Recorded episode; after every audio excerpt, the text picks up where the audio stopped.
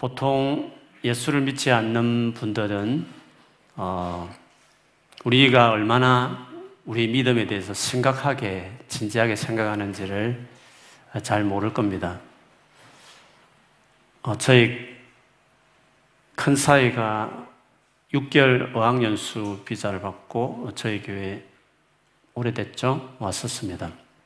예수를 믿지 않았고 그냥 선배 따라서 왔었는데 저희 딸을 뭐 서로 마음이 있었는지 어, 그때부터 교절을 했던 것 같아요. 그때 저희 딸은 고등학생이었고 그때 고등부 없었기 때문에 청년세를 같이 있었습니다. 그렇게 고등학교 졸업하고 또 대학을 졸업하고 어, 장거리 이제 연애를 했습니다. 제 딸이 이제 졸업식 할 때 사이 되는 사이 와서 이제 결혼 허락을 받으려고 했었었어요. 물론 교회는 뭐 그런 데로 다녔지만 그 정도 가지고는 결혼을 성량할 수 없는 거잖아요. 그래서 제가 사회를 앉혀놓고 진지하게 이야기를 했습니다. 어, 우리가 기독교 신앙을 얼마나 중요하게 생각하는지 네가 잘 모르는 것 같다. 그랬으면 4, 5년을 교회 다녔으면 예수를 믿을 만한데 네가 아마 진지하게 생각을 안 한 것 같다. 그러니 한번 다시 우리가 얼마나 신앙을 중요하게 생각하는지를 어, 좀 내가 심각하게 이야기하는데 한번 진지하게 한번 신앙생활을 기독교 신앙을 생각하면서 교회를 한번 다녀보라고 그렇게 했습니다. 그래서 정말 1년 동안 진지하게 기독교 신앙에 대해서 그냥 교회만 다니면 음, 그냥 괜찮고 결혼하는가 보다가 아니라 진짜 신앙이 뭔지를 얼마나 이게 진지한지를 이야기했는데 1년이 지나고 나서 진짜 제가 예수를 믿는다고 고백했습니다. 물론 사회는 빈말을 하는 성격은 아니어서 제가 그 말을 믿었고 어, 결혼했 성장을 했죠. 지금도 열심히 신앙생활 잘 하고 있습니다. 믿음이 없는 분들은 우리 신앙생활을 아마 그렇게 생각할 겁니다. 여가 활동 정도로 아마 여길 것입니다. 중요한 건 뭘까요? 세상을 살아가면서 원하는 것들, 자기가 바라는 것들, 그것들을 어, 준비하고 그것을 이루면서 살아가는 것이 중요하겠죠. 종교는요, 마음의 평안을 주는 정도의 생각을 할 것입니다. 근데 성경을 알고 하나님께서 우리에게 무슨 일을 하셨는지를 조금만 생각해 보면 그렇게 신앙생활을 할 수 없죠. 성경을 조금만 봐도 내용이 어떻습니까? 온 우주를 만드신 분이십니다. 그리고 인류 역사상 지나갔던 그 수많은 제국들, 위대한 왕들을 세울 수도 있고, 어, 패하게도 할 수 있는, 무너뜨릴 수 있을 만큼 크신 분이십니다. 근데 그분이 우리와의 관계를 맺기 위해서 자기 아들을 십자가에 내어 놓을 정도로 우리와의 관계에 진지하셨습니다. 그 크신 분이 하나밖에 없는 아들을 나와 관계 맺겠다고 죽이는 정도로 우리에게 진지하게 오셨다. 이게 성경의 이야기입니다. 그런데 우리가 하나님은 그렇게 진지하게 자기 아들 죽여가면까지 우리가 관계 맺다가 다가오셨는데 그 하나님을 믿고 그것에 대한 믿음을 가지고 살아간다고 하는 우리들이 만일에 그거를 성의 없이 생각하고 어 만일에 가볍게 생각하게 된다면 어떻게 될까요? 뭐 그것에 대한 책임은 아마 무서울 거라는 생각을 합니다. 세상에 엄청나게 크신 분이 엄청나게 진지하게 뭔가에 관계 맺게 왔는데 우리가 그것을 대수롭지 않게 여기거나 가볍게 취하면 그것에 대한 처벌이라든지 책임은 당연히 이제 우리가 묻게 되는 것이겠죠. 에스겔 이 당시에 에스겔은 이제 남은 유일하게 남은 이스라엘 백성이 멸망할 때 멸망하는 그 시절에 예언했던 예, 선지자였죠. 그 당시에 이스라엘 백성들이 하나님과의 관계를 어떻게 생각했느냐? 하나님과의 이 관계를 얼마나 진지하지 않게 여기며 살았는지를 보여주는 예를 찾아보면 오늘 본문만 본다면 구절에 하나님이 그들의 태도를 이렇게 지적을 하셨습니다.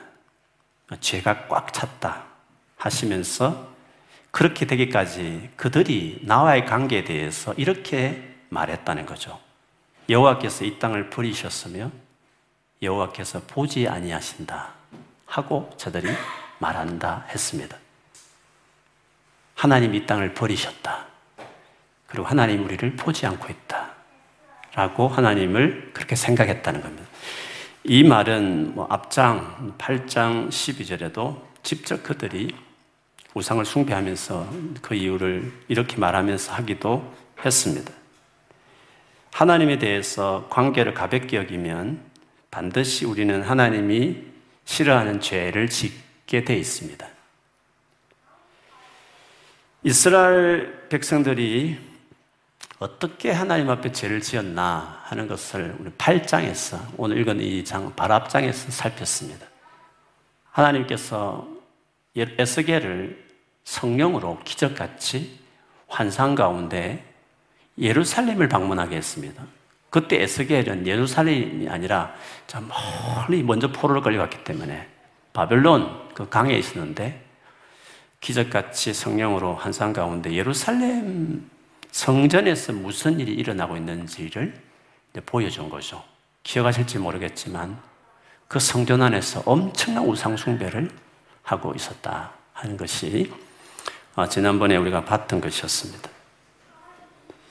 이스라엘의 최고 정치 지도자들, 이스라엘 70 장로들은 애굽의 신들을 몰래 숨어서 어, 섬겼습니다. 그리고 영적 지도자, 24 반열이라 해서 24의 대표와 전체 리더인 한 명은 25명의 대제사장, 25명, 대제사장보다 25명의 제사장들은 그 재단에 있는 것들에서 재단은 뒤로 하고 태양을 신을 숨기는 그 일을 하고 있었습니다. 하나님을 예배하는 그 바로 현장에서 그들은 가정스러운 그 일을 하고 있었던 것이었죠. 하나님에게 진지하게 대응하지 않으면 반드시 언젠가 이런 식으로 신앙이 갑니다. 세상은 그렇게 되어지게 되었기 때문에 그렇습니다.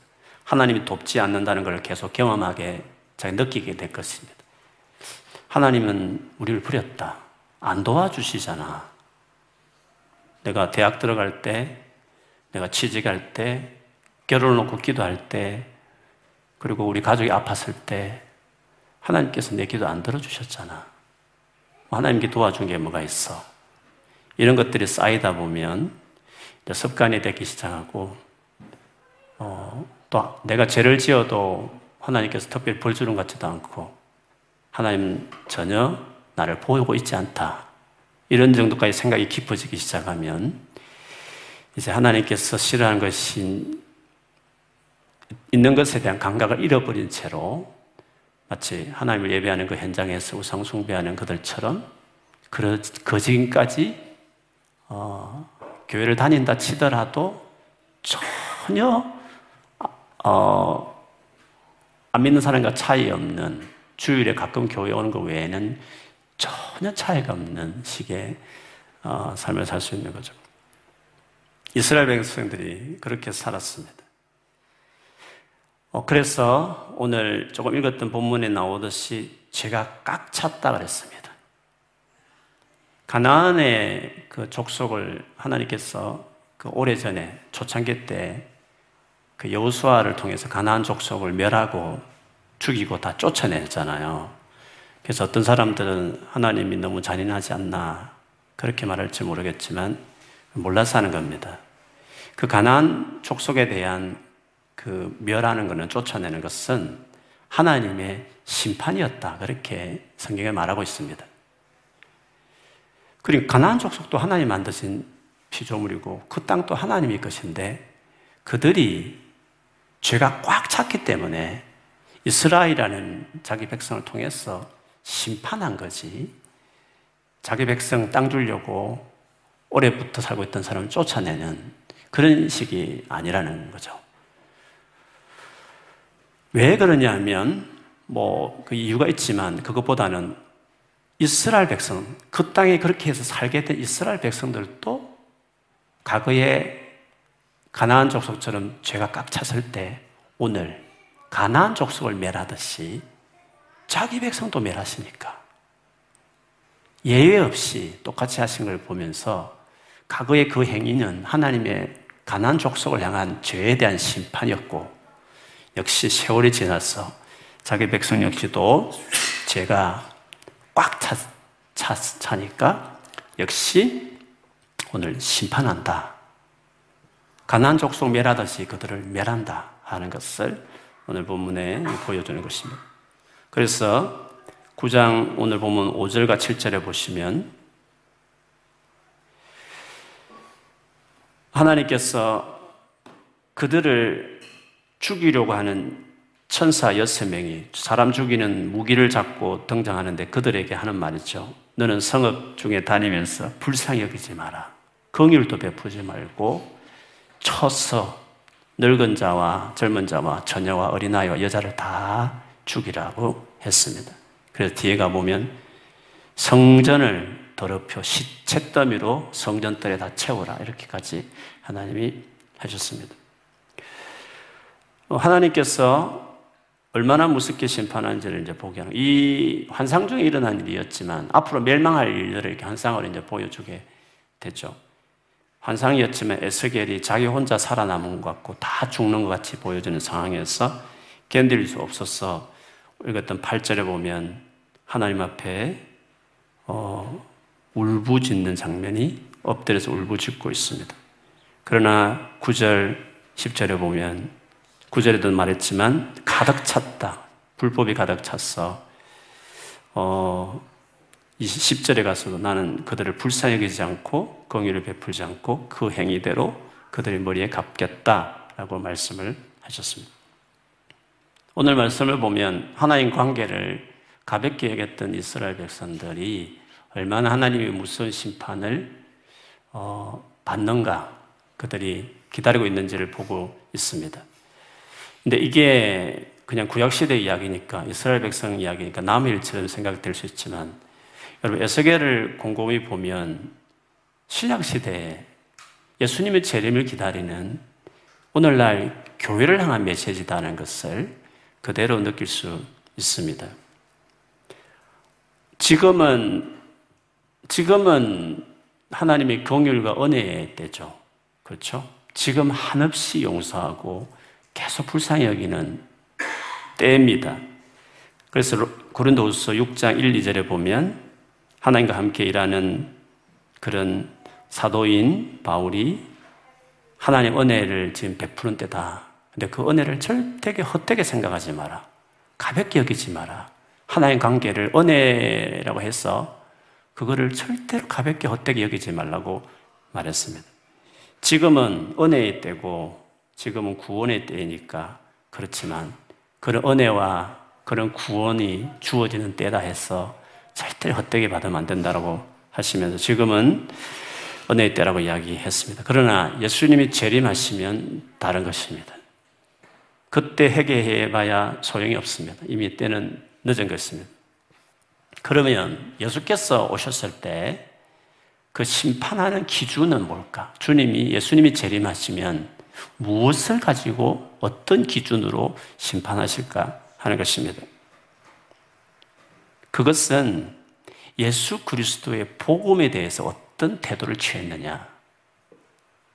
하나님이 자기 아들을 죽여서 진지하게 다가왔고 이걸 받아들이려 하는 이 메시지에 대해서 어떤 태도를 보이느냐, 그 메시지를 어떻게 대했고 그 메시지를 받아들인 이후에 어떻게 살았느냐가 이제 주님께는 중요한 심판의 기준이죠. 그래서 지금의 기준은 복음입니다. 예수 그리스도의 복음에 대해서 어, 어느 정도 진지하게 신중하게 복음을 받아들이고 그 받아들인 사람답게 사는 걸 이제 보는 거죠. 사실은 신약 성경 전체가 복음에 대한 이야기고 복음을 받아들인 자들이 어떻게 살아야 될지에 대한 이야기지 않습니까? 그, 그 책 중에 히브리스라는 책을 하나 여러분 말씀을 드리면 히브리스라는 책은 히브리나 말 그대로 히브리에게, 히브리인들에게 쓴 책입니다. 그런데 예수 믿는 히브리인이죠.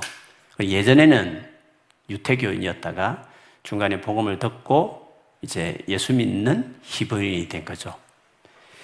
근데 이들이 뭐 초대교회가 그랬지만 예수 믿는 것 때문에 중간에 핍박을 많이 받았습니다. 유대, 유대교인은 로마 정부가 봐줬습니다. 정책적으로. 근데 기독교인은 봐주지 않았습니다. 그래서 그들이 유대교인이 있을 때는 괜찮았는데 기독교인이 된 이후에 유대 자기 동족들도 고발을 하고 이러다 보니까 이제 핍박을 받기 시작한 거죠. 그 어려움이 오래 갔습니다. 그래서 다시 유대교로 넘어가려고 그들이 한 거죠. 그런 자들에게 이 히브리스를 쓴 거였어요. 예수 믿는 걸 포기하고 그 받은 그 은혜의 복음을 버리고 다시 유대교로 넘어가려고 하는 자들에게 이 히브리스 쓰신 분은 어떻게 이야기를 했느냐 하면 10장 26절에서 31절에 보면 진리를 아는 지식을 받은 후에 즉 예수 믿는 것이 뭔지를 듣고 복음을 알게 된 이후에도 죄를 범하면 이 죄라는 것은 윤리적인 죄를 말하는 게 아닙니다. 배교를 말하는 겁니다. 그런 배교는 용서받을 수 있는 죄사가 없다는 겁니다. 뭐만 있습니까? 오직 무서운 마음으로 심판을 기다리는 것과 대적하는 자를 태울 맹렬한 불만 있으리라고 말했습니다. 모세의 법도 어기면 두세 성이만 있으면 불쌍히 여김을 받지 못했는데 못하고 죽었는 하물며 하나님의 아들을 짓밟고 자기를 거룩하게 한 언약의 피, 예수의 피를 부정한 것으로 여기고 은혜를 막 주신 그 성령을 욕되게 하는 자가 당연히 받을 형벌은 얼마나 더 무겁겠느냐 하시면서 생각하라. 원수 갚는 것이 내게 있다. 내가 갚으리라고 주님이 말했는데 또 주님이 그의 백성을 심판하리라, 심판하리라 하신 말씀을 우리가 알고 있는데 만일에 배교했어 살아계신 하나님의 심판의 손에 떨어지면 그건 정말 무서운 것이다. 라고 말했습니다. 그래서 오늘 이 본문이, 어, 되게 무서운 본문인데, 근데 이것보다 더 무서운 것이 복음에 대해서 만일에 버리는 것에 대해서 히브리스 저자는 더 무섭다. 이렇게 말씀하시는 것이었습니다. 그래서 복음은 복음을 우리가 전하고 그 복음을 들은 자들은 그 복음을 받아들인 자들은 그 복음에 대해서 헌신이 요구되는 겁니다. 그 복음에 대해서 진지한 반응을 요청하는 것이죠. 적당히 예수님 믿고 그리고 세상도 사랑하는 것을 허용하지 않는 것입니다. 세상을 사랑한다는 것은 구약으로 본다면 우상 숭배하는 것입니다. 그래서 뭐 여러 구절 있지만 간음하는 거다. 세상을 사랑하는 것은 엄려며 가능하는 것이라고 야고보서 5장에도 그렇게 돼 있죠. 천국에 가고 하나님의 자녀가 되는 것은 당연히 하나님 아들이 오셔서 십자가에 죽으셔서 우리에게 값없이 주시는 은혜의 선물입니다. 믿으십니까? 은혜의 선물입니다. 근데 그게 되게 심각한 거잖아요. 자기 아들을 죽였어. 그래서 우리에게 주셨으니까 자기 아들이 하나님 아들이 죽었으니까 완전한 은혜죠. 우리가 더할 게 없는 선물이죠. 근데 그게 너무 너무 놀라운 거잖아요. 자기 아들 죽여서 우리에게 주신 선물이잖아요. 그 선물을 받는 사람이 마음가짐은 다른 거잖아요. 은혜의 선물이지만 아무것도 내가 할 것이 없는 받아들이기만 하면 받는 구원이지만 근데 그 구원을 받아들인 사람의 태도는 가벼울 수 없는 거잖아요. 그 복음을 받아들이는 그, 그 귀한 어떻게 내게 주신 선물인 걸 알고 받아들일 때는 받아들이는 사람의 태도는 다른 거지 않겠습니까? 그 선물의 가치를 아는, 안다면 그 받아들이는 사람이 총 공짜로 가? 어, 그럼 믿어보지 뭐. 그게 믿는 겁니까? 아니지 않습니까? 그 진지한 하나님의 그 하나님이 어떻게 하셨는지를 아는 사람은 그 복음을 받아들이는 태도가 다르죠. 주님이 요구한 것은 회개해라 그랬습니다. 회개한다는 것은 뭐 눈물 콧물 짜면서 뭐 뉘우치고 후회한다는 게 아니라 그 하나님을 주인으로 모시겠다 이제. 내가 인생의 주인 되었던 선악과 따먹어서 하나님 되겠다는 마음을 따먹었고 그 이후에 태어나는 모든 인간들은 다 자기 중심적이잖아요. 자기 중심성. 종교는요. 자기 출세하려고 신을 이용하는 거잖아요. 종교라는 것들이 다. 근데 교회를 다니면서 예수를 믿으면서 그런 식으로 생각하는 사람들 있잖아요. 그 예수 믿는 게 아니죠. 회개한 게 아니죠. 하나님 이용해서 자기 출세하겠다는 거잖아요. 그분은 우상숭배지 그게 신앙인가요? 하나님이 왜 십자가에 자기 아들 내놓는데요? 죄 때문에. 죄가 뭔데요? 하나님이 주인이 아니고 자기가 주인 되는 게 죄인데, 그러면 그 죄를 버리겠다는 것은 다르게 말하면 자기 인생에 자기가 더 이상 주인이 되지 않고 예수를 통해서 다시 원래 인간의 모습인 하나님을 그냥 하나님으로 진짜 부모를 부모로 대하듯이 하나님을 하나님으로 다시 정상으로 대하겠다. 그 태도의 변화가 있어야 되는 거잖아요. 그게 믿는 사람의 기본이거든요. 그거를 회개다 이렇게 말하는 거. 회개. 근데 아무리 봐도 교회를 다녀도 자기가 주인이야. 자기 인생을 살아. 자기 행복만을 위해서 살 뿐이야. 그러면 해결을 한 건가요? 해결을 하지 않는 상태에서 예수를 믿는 게 가능한가요? 안 믿는 거죠. 예수를 아직 안 믿고 있는 거죠. 예수를 안 믿었으니까 예수님도 없으니까 성령도 없으니까 성령이 있어야만 지킬 수 있는 신약의 모든 가르침이 다 자기하고 거리가 먼 거예요. 아무리 해도 안 지켜지는 거예요. 왜? 안 믿고 있으니까. 아예 성령이 없으니까. 하나님은 아예 연결이 안 돼 있으니까. 예수 믿는 것은 너무 쉬운 일이고 구원받는 것은 선물이니까 너무 귀한 일인데 근데 믿는다는 것은 믿겠다는 사람이 가져야 될 가장 기본적인 생각은 그, 그거를 태도로 바꿔야 되는 거잖아요. 더 이상 내가 주인 되지 않겠습니다.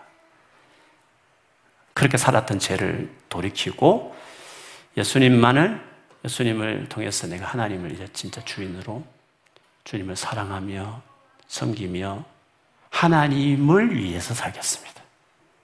그리고 하나님의 사랑을 받으면 나도 행복하게 살겠습니다. 그게 기본적인 이제 믿음이라 할 수 있죠. 예수님이 오시면 심판을 하시겠죠. 그 심판하는 기준이 뭐라고요? 지금 말한 복음을 받아들였느냐. 그리고 그걸 진지하게 정말 성의 있게 그리고 어, 받아들였느냐? 정말 받아들였느냐? 정말 받아들인 사람답게 살았느냐? 진짜 예수를 믿었느냐? 진짜 예수를 믿었느냐? 그거를 보시고 하실 것입니다. 오늘 그 하나님이 심판을 할 때 어디서부터 심판을 했다고 되어 있습니까? 제일 먼저 어디서부터 심판을 했죠? 성소에서. 그렇죠. 그리고 누구부터 시작했습니까? 늙은이로부터. 늙은이는 어, 종교 지도자죠. 하나님이 계신 예배하는 성소에서 그리고 가장 지도자가 된 그 늙은이로부터 어, 쳤다고 되어 있습니다. 근데 이 본문이 이 에스겔스 말씀이 왜 신약의 말씀하고 비슷하냐 하면 지금 말한 이 말이 베드로 전서에서 인용을 해요. 4장 17절, 18절 은 직접적인 인용은 아니지만 그런 의미를 이렇게 말을 해요. 하나님의 집에서 심판을 시작할 때가 되었나니. 만일 우리에게 먼저 하면 하나님 복음을 순종하지 아니하는 자들의 그 마지막은 어떠하며 또 의인이 겨우 구원을 받으면 경건하지 아니한 자와 죄인은 어디에 서리요? 하나님의 집에서 심판을 시작할 때가 됐다. 하나님 집에서부터 시작한다 이렇게 심판을 한다고 이야기했습니다. 그래서 우리가 예수 믿은 이후에 너무 놀랍잖아요. 하나님이 자기 아들을 나를 죽인 엄청난 이 사랑을 받았고 그걸 받아들이면 어, 하나님이 영원 전부터 하나님이 영원 전부터 이 세상을 만들기 전부터 가지고 있던 하나님 나라 전체를 다 준다는 거예요. 하나님 나라 전체를 상속해 주겠다는 거예요. 하나님의 아들과 딸로 살게 하겠다는 거예요. 영원히. 삼일체 안에 참여시키는 존재가 되게 하겠다는 거예요. 이를 하나님처럼 살게 하겠다. 나의 영광을 다 누리도록 하겠다. 이 정도면 우리가 믿을만 하죠. 그리고 그 이런 엄청난 은혜를 받기 위해서 나의 인생을 죽게 드리는 것도 가치 있는 일이죠. 그리고 이 짧은 인생에 그분을 따르고 믿는 것 때문에 많은 어려움이 있어도 그거 다 어려움을 감수하면서 따를만 하죠. 그 정도면. 그 가치를 알면 우리는 기꺼이 그렇게 하겠죠. 그런데, 그럼에도 불구하고 이 놀라운 복음을 누구보다 많이 들었을 텐데 불구하고 그걸 진지하게 생각하지 않는 자들에 대해서 하나님 먼저 손을 대야 되겠죠. 누구보다도 이 복음을 많이 들었을 것이고, 누구보다도 이 은혜를 많이 들었을 것인데, 누구보다 하나님께서 얼마나 우리에게 엄청난 희생을 하면서 우리에게 다가오는지를 누구도 많이 들었으니까 제일 많이 들은 자들에게 책임을 물어야 되죠. 그래서 하나님이 집에서부터, 교회에서부터 심판하는 일을 하시겠다고 이야기를 하셨습니다. 그래서 복음이라는 것은 순종을 우리에게 요구하는 것입니다.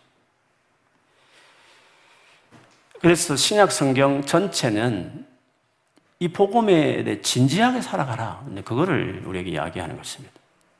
그리고 예수님 오시면 그 행한 대로 그 예수를 믿고 따르기 위해서 많은 희생한 것에 대해서 내가 다 갚아주겠다 하시는 것이 약속이 말씀에 있습니다. 그 같은 것이 다 신약 성경이지만 그 중에 가장 리얼하게 보여주는 책을 이야기하라면 우리 요한계시록을 마지막 책 요한계시록을 말할 수 있습니다. 이 책은 말세 때 일어날 징조, 사인이 무엇이며 666이 무엇이며 이것을 잘 분별하라고 하는 책이 아닙니다. 당시에 이 책도 누군가를 위해서 쓴 책이었습니다. 2장, 3장에 나오는 일곱 교회를 위해서 요한계시록 전체를 썼습니다. 쓴 이유는 당시의 성도들이 로마 시대에 로마 황제 숭배 를 강요당하고 있었고 당시에 활발한 상업 문화가 있었는데 로마 시대에 팍스 로마 시대에 많은 사업이 있었는데 그 사업을 하기 위해서는 이방 신전에 거행되는 우상 숭배 의식에 참여해야 했습니다. 그렇게 하지 않으면 살 수가 없었습니다. 정치적인 박해와 경제적인 불이익이 바로 닥쳤습니다. 그러니까 성도들이 고민을 안 할 수가 없죠. 그런데 그런 고민하는 성도들에게 괜찮아. 괜찮아. 정치, 그는 그냥 신사참배처럼 정치적인 의뢰야. 1, 년에 딱 한 번만 하면 되거든요. 그 다음에 교회 가도 된다고 했기 때문에. 한 번만 그냥 절하면 돼. 향 피우면서. 가이사가 시, 주야 하고 하고 나서, 하고 나서 매주 갈 필요도 없어요. 일주일에 딱 한 번 하면 셀프 티켓 받는 거예요. 그거 가지고 매매를 해야 되는 거예요. 그 외에 그다음에 교회 가 이렇게 했어요. 그러니까 그건 종교 의식이야. 아, 종교 의식이 아니고 이건 그냥 정치적인 로마가 이제 로마 황제 밑에 이렇게 동일하게 사는 거니까 신앙적으로 생각하지 마. 이런 가르침이 있었죠. 그리고 먹고 살아야 되니까 할 수 없잖아. 3차, 2차 가야지 뭐. 우상 신전에 가서 어쩔 수 없어. 그게 얼굴 안 보이면, 어, 참여 안 하면 어, 손님 다 끊겨. 사업을 못 해. 어쩔 수 없어. 마음으로 믿고 그냥, 그냥 가. 이런 가르침들이 있었다는 거죠. 여기서 이세벨, 니골라당 이런 표현들이 나온 다 그렇게 그들이 교회에서 이렇게 거짓된 가르침을 가르친 거였죠. 근데 주님이 그 두, 그런 상황에서 교회를 향해서 주님이 2장, 3장에 얼마나 냉혹하게 말합니까? 근데 그 상황에서 믿음을 지키라. 죽기까지 충성해라. 뭐 그런 식으로 어, 믿음을 지키라는 말씀을 진지하게 말씀을 하셨죠. 그래서 요한계시록에 무슨 책이든 다 그렇습니다. 뭐 말세 일어날 징조와 사인 이런 거를 지금 말하는 그게 중요한 게 아닙니다. 왜 그렇게 푸는지 모르겠어요. 그게 중요한 게 아니라 복음 내가 전해 받은 이 복음에 대해서 끝까지 지키라는 거죠. 끝까지. 그리고 복음이 요구하는 삶을 살아가라는 거죠.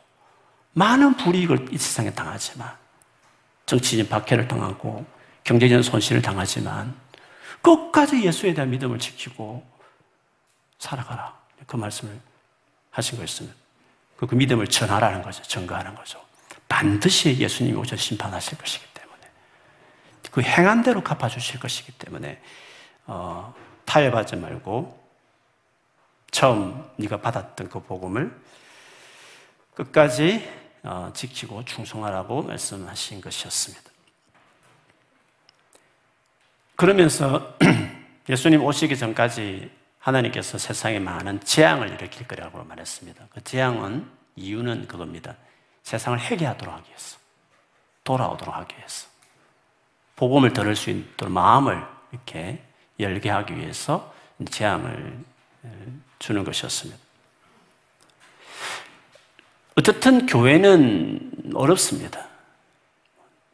요한계시록의 그 첫째 독자였던 일곱 교회도 힘들었고 모든 시대에 거쳐서 힘들고 여러분 보시면 알겠지만 동성애라는 것이 얼마나 전 세계에 퍼졌고 갈수록 반기독교지고 믿음으로 진리로 산다는 것은 되게 어려운 시대를 이제 우리가 맞이하고 있는 것도 사실입니다. 그러면 이런 가운데 하나님은 또 여러 가지 재앙을 통해서 이제 그들을 계속 남은 자들을 이제 그래도 복음 듣고 반응하도록 하는 사람을 부르시겠죠. 그럼 교회는 교회는 어쨌든 여러 가지 이제 상황에서 이제 어려움이 뭐 있죠. 있는 가운데서 하나님께서 교회를 향한 어 이런 경고나 또 건면도 하셨지만 동시에 그 힘들게 살아가는 교회를 향한 위로나 또 이렇게 보호에 대한 약속도 역시 예, 하셔요. 그게 다 신약의 말씀에 같이 양면이 있는 거죠. 요한계시록에서 오늘 이 본문과 비슷한 그 하나님이 자기 백성을 위로하는 장면이 나오는데 그게 이제 7장에 나오죠. 7장에 가보면 7장 앞에 6장은 이제 우리 소위 말하는 재앙 시리즈 중에서 이제 일곱 인재앙이 나와요. 일곱 재앙이 나오는데 그거는 뭐 그게 첫째, 둘째 이게 시대로 어떻게 일어난다. 그걸 또 계산한 사람도 있어요. 다 그렇게 그 진짜 어, 그냥 구약의 재앙에 대한 그 심볼이거든요. 그처럼 재앙이 일어났거나 근데 하나의 그냥 심볼을 사용했을 뿐이지 뭐 기금 뭐 이렇게 계산하면서 이걸 또 하는 사람도 있어요. 이 구약의 인용이에요. 구약에 다 돼 있어요. 그걸 그냥 그대로 그냥 사용했을 뿐이에요. 뭐 그거는 지금 말할 부분 아니에요. 어쨌든 재앙이 있는데 그런 지금 말씀드린 하나님 백성 남은 성도들 구원하기 위해서 이제 하시는 거죠. 그런 상황에서 7장에 가보면 주님 이런 장면을 보여주시죠. 7장 1절 4절을 보면 이 일 후에 이 일 후라는 것은 시간적인 순서가 아닙니다. 내가 보니 장면입니다. 장면이 바뀐 거죠. 쉽게 말하면 요한계시록 이일 후에 그걸 시간으로 계산한 사람이 있어요. 그걸 천연왕국 말하고 막 시간 계산하는 분도 있어요. 그렇지 않고 이일 후라는 것은 다 보면 알지만 신이 바뀌는 거예요. 장면이 바뀌는 거죠. 6장은 하나님이 이 땅을 향해서 재앙을 내리는 장면인데 그 재앙이 일어나기 전에 하나님이 하시는 중요한 일을 말씀하시는 거예요. 그게 뭐죠? 내 천사가 땅 내 모퉁이. 땅 내 모퉁이라는 것은 동서남북이니까 전 세계를 말하는 것이죠. 그리고 이 땅의 사방에 바람, 불바람을 이 천사들이 붙잡고 있어요. 바람은 이제 심판이겠, 심판이죠. 심판을 하기 전에, 그러니까 붙잡고 심판하기 전에 하나님께서 하신 일이 있어요. 그게 뭐죠? 다른 한 천사가 살아계신 하나님의 인을 가지고 해돋는 데부터 올라와서 땅과 바다를 해롭게 할 권세를 받은 내 천사를 향하여 큰 소리로 외치기를 우리가 하나님의 종들의 이마에 인치기까지 땅이나 나무, 바다나 나무들을 해하지 말라 하더라. 그래서 14만 4천 인을 쳐요. 오늘 본문에 보면 여섯 명의 천사들이 사람 죽이는 도구를 가지고 긍휼을 베풀지 않고 불쌍히 여기지 않고 노인네부터 어린아이까지 다 쳐서 죽이는 장면이 나와요. 그런데 그 하기 전까지 한 천사가 또 있었어요. 천사는 서기관처럼 배옷을 배옷인데 서기관 배옷을 입은 그 천사가 서기관들이 이제 먹먹 쓰는 거 걸을 쓰는 그 당시에 걸을 다 썼으니까 그 먹을 가지고 이제 사람에게 이마에 이렇게 십자가 같은 형식의 이제 표를 이렇게 하라고 말했어요. 그런데 하나님께서 말, 말씀하시기를 여섯 명의 죽이는 천사들이 그 먹 이마에 이렇게 표시하는 그 천사를 따라다니면서 표한 사람은 손대지 말고 나머지 다 손대라 이렇게 이야기를 하신 것이었죠.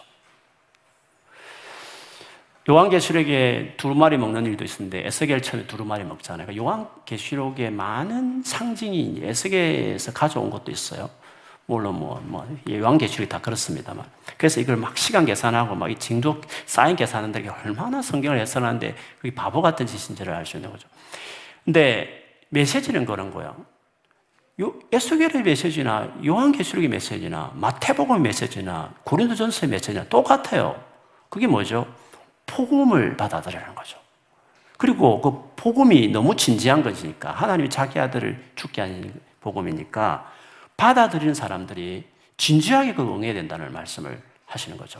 복음에 합당한 삶을 끝까지 믿음을 지키고 복음이 요구하는 많은 희생을 감수하면서까지 끝까지 지켜가라. 그러나 하나님이 자기 백성을 지켜준다. 에스겔 시대에 이마에 표시하듯이 계시록에는 그걸 달리 이마에 인을 치듯이 자기 백성을 보호한다는 거죠. 많은 어려움이 있어도 감당해야 되도록 넉넉히 감당할 수 있도록 세상이 알지 못한 평안과 위로와 성령 충만함으로 진짜 자기 백성을 지켜서 끝까지 살게 한다는 거죠. 세상은 냉소적이고 하나님 없이 여기 비웃을 일들이 많을 것입니다. 하나님 버리셨어. 하나님 별로 돕지 않잖아. 그리고 하나님 안 보고 있어. 막 나갈 수 있지만 그렇게 성의 없이 하나님을 생각하면 결과적으로 성전에서 우상을 그 현장에서 우상을 숭배하는 말도 안 되는 일을 하는 사람으로 전락하겠지만 그러나 오늘 그 이마에 표시를 한 사람들처럼 그 가정한 것을 보면서 탄식하며 우는 자들은 진짜 진지하게 하나님 앞에 살아가기를 원하는 그렇게 살지 못하고 막 가는 사람을 보면 탄식하며 우는 그런 자들을 진짜 하나님의 참 백성은 진짜 구원받은 성도는 하나님께서 이날 지셔서 끝까지 그를 보호한다. 그렇게 말씀을 하셨습니다. 지금은 공유의 때 은혜의 때니까 설사 믿지 않더라도 아니 내가 지금 안 믿는 같이 여겨진다 치더라도 지금은 공유가 은혜의 때니까 복음을 나는 어떻게 진지하게 받아들일 것인가? 나는 이 하나님이 자기 아들을 내어놓으면서 관계 맺겠다고 나에게 다가온 이 기쁜 소식에 하나님 이 제안, 프로포즈 앞에서 나는 어떤 마음으로 이걸 받아들일 것인가? 어떻게 진지한 결정을 내릴 것인가가 우리가 해야 될 몫이겠죠. 기꺼이 받아들이는 거죠. 기꺼이 대가를 지불하면서 끝까지 믿음을 지키는 거죠. 걱정할 것이 없는 것은 성령이 우리를 도와주시고 인을 치듯이 보호하고 끝까지 지키듯 그리고 세상이 어떤 기쁨과 맛볼 수 없는 엄청난 항상 기뻐하고 모든 일 감사할 만한 그 은혜들을 누리게 하실 것이니까. 잠시 좀 어렵다 치지만 비교할 수 없는 영원한 영광을 주님 오시면 주실 것이고, 하나님 나라 전체, 영원 전부터 하나님이 가지고 있던 그 전부, 하나님의 모든 것을 당신 아들과 딸들에게 주실 것이니까. 우리는 그것을 생각하면서 끝까지 믿음을 지키는 거죠. 진지하게 복음을 받아들이고 복음이 요구하는 삶을 어, 따라서 순종하는 우리 모두가 되기를 축복합니다. 말씀 묵상하시고 지키시고 순종하시고 주님과 교제하는 기쁨을 누리면서 세상 가운데 하나님의 백성답게 살아가는 우리 모두가 되기를 주님 이름으로 축원합니다. 아멘.